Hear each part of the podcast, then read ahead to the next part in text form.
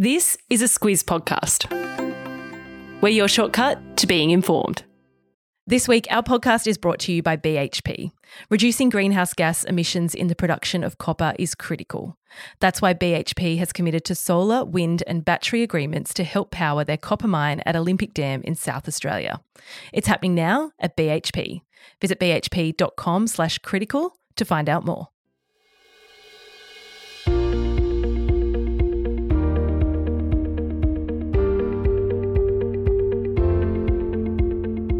Hello and welcome to Ask the Squiz, our special edition podcast to help squizzers with their burning questions about the referendum on the Indigenous voice to Parliament. I'm Kate Watson. And I'm Claire Kimball. Ask the Squiz, Claire, this week, lots more questions came through. I reckon most questions about the voice actually start with how, and we could probably give a bit of a blanket answer on those questions. Lots of how. How is this going to work? Yeah. Um, the answer is we still don't know because no one knows at this point. And this is related to things like how many people will be on The Voice or how will it operate. The specifics aren't clear because that's going to be dealt with in legislation if there is a yes vote. This referendum really is about whether you think Indigenous people should be part of the decisions that the government makes about the issues relating to them and whether that should be guaranteed in the Constitution and we have tackled a lot of those how questions in previous episodes, so feel free to dive into those. But today, we'll cover off the wording of the proposed amendment, what other countries do to consult with their Indigenous populations, and how a plebiscite differs from a referendum. Let's get into it.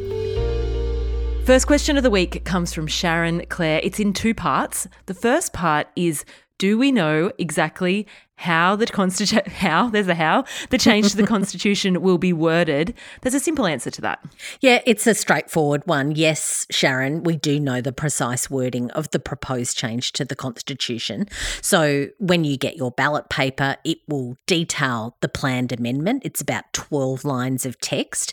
And then you get a much simpler yes or no question to answer which is do you approve this alteration? And in a nutshell that bit would be inserted into the Constitution. And I'm summarising here, but the bit that will be put in there is that in recognition of Indigenous people, there should be a voice that can make representations to Parliament and the executive government on matters affecting Indigenous peoples, and that Parliament will have the power to make laws to set up the voice and all its powers and procedures. Am I right? Very good summary, Kate. And it does set us up for the next part of Sharon's question, which is what happens if the yes vote gets up, but there's a disagreement about how to legislate for the voice. And look, it's a great question because if this referendum does pass, the setting up of the voice could take some time. Yeah, and there are a lot of views in Parliament on the voice. I suppose we can expect it will be a potentially bumpy ride for that legislation, even though the Albanese government might do a lot of consultation before it puts forward the legislation, different sides of politics will likely propose amendments and it might take a little while.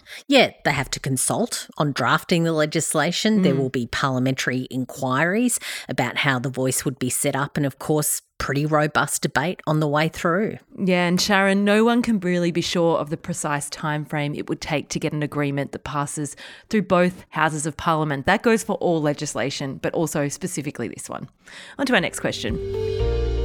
The second question this week is one that several squizzers have asked, and that's about examples from overseas. I've been asking this myself, Claire. Mm. People want to know how other countries with Indigenous populations have handled constitutional recognition and representative bodies like The Voice.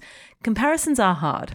They are hard because, of course, each population has had different experiences and there are different issues confronting those populations that need to be addressed. But mm. let's just start by having a look at our mates over the ditch in New Zealand.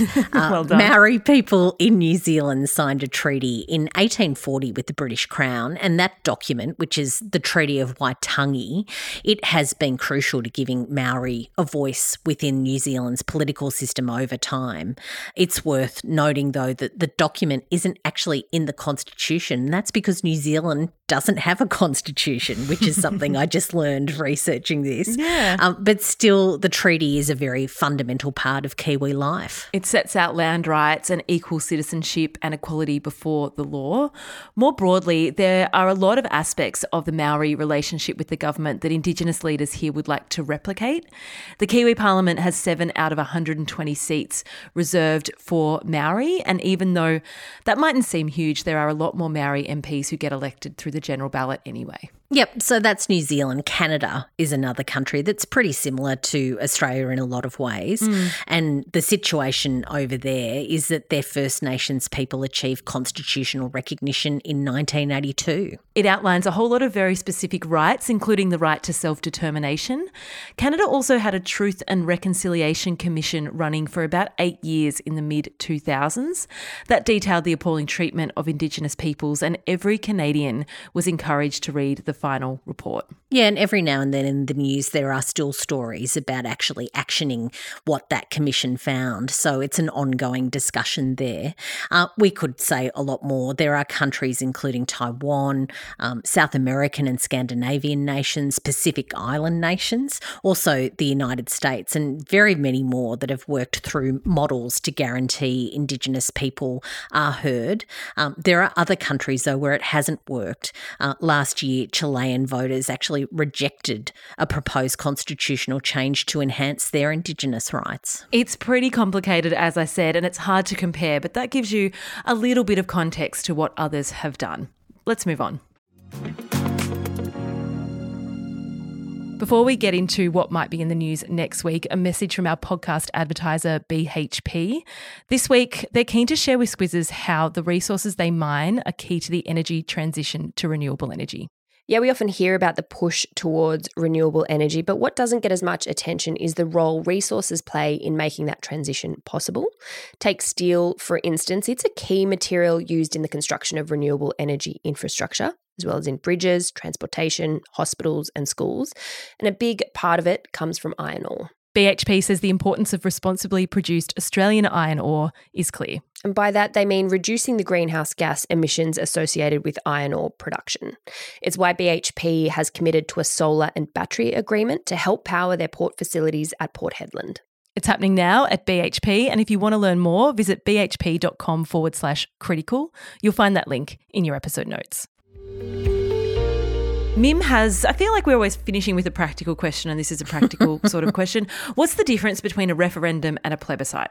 So, she, of course, is referencing the same sex marriage vote mm. that happened not that long ago. And look, Mim, we're not going to ping you for that because it's not like we have these sorts of votes every day. No. The key difference is that a referendum is only held if the government wants to change the constitution.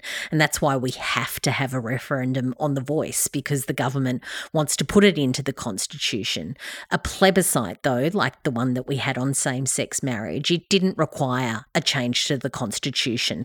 It just needed to amend an Act of Parliament. So it was just like a big national poll. And I, and I guess the voice could have been done in the same way through a plebiscite or just through legislation at all. However, the government agreed with some Indigenous leaders' calls for it to be put into the Constitution. This is one of the sticking points. Yeah, it's exactly right. That's where a lot of the debate is happening. And I guess we should probably go back to basics just to explain this because, Mim, I reckon this is probably where some of the confusion is coming from. Mm. And just remind people why the government and Indigenous leaders have taken this view that the voice needs to be in the Constitution. And that's down to two things. One is recognition uh, that Indigenous Australians are so central to what Australia is that they should get a shout out in our founding document.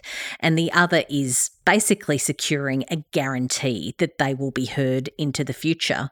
If the voice is simply legislated for, they say that the government of the day could just disband it, and something like that has happened in the past. But mm. if there is a provision for a voice in the Constitution, uh, a body that gives Indigenous people a say in the policies that affect them has to happen and it has to remain in place. It has to remain in place unless they have a referendum to remove it, which would be quite something. Um, going back to Mim's plebiscite, it isn't about constitutional change. It's not actually binding either, a plebiscite. So even back in 2017, when 62% of Aussies said, yes, we should allow same sex marriage, the government didn't actually have to do anything. No, and it really came down to the politics of the day. You might remember that the then Prime Minister, Malcolm Turnbull, was having issues with his own Liberal and National Party MPs who didn't want the change, but it gave him a way to say to them, them look, the Australian people have spoken. Mm. We need to implement these law changes in respect to their wishes. Yeah, and a couple of other differences we should point out. It's compulsory to vote in a referendum, but not a plebiscite. And you need this more complicated double majority to actually win a referendum. Yeah, so a referendum is a bit like a process behind an election. You have to vote. You will be fined if you don't vote. Whereas that plebiscite back in 2017, which was a postal survey, you didn't actually mm. go into a polling booth to vote. Now, there was an 80% response rate because it was voluntary. And yep, a referendum is a much trickier thing to get passed. So you need that absolute majority of all Australian voters voters, plus at least four out of the six states, they need to have a majority yes vote too. A majority of people in a majority of states. And a fun fact for you Australia had a plebiscite back in 1977 to decide what our national song should be instead of God Save the Queen. That's where we voted for Advance Australia Fair over Waltzing Matilda, Claire. Yep, another fun fact, Kate. It was the ACT that was the only jurisdiction which preferred Waltzing Matilda. So there you go. there you go. I wonder what that outcome would be these days. Who knows? That's us done for another week. A huge thank you to, for all the questions. We've got a couple more episodes before the vote. If you have burning questions, send us an email to hello at thesquiz.com.au or fill out the form. There's a link to that in your episode notes. There's also a voice referendum resource centre on our website, thesquiz.com.au. Check that out. And if you've got people in your life that are undecided about how they're going to vote, it's a good one to share with them. Just get them the lay of the land, all the facts, the yes, the no, the ins and outs, and a good way to help make up your mind. Thanks so much for listening, and we'll be back next week.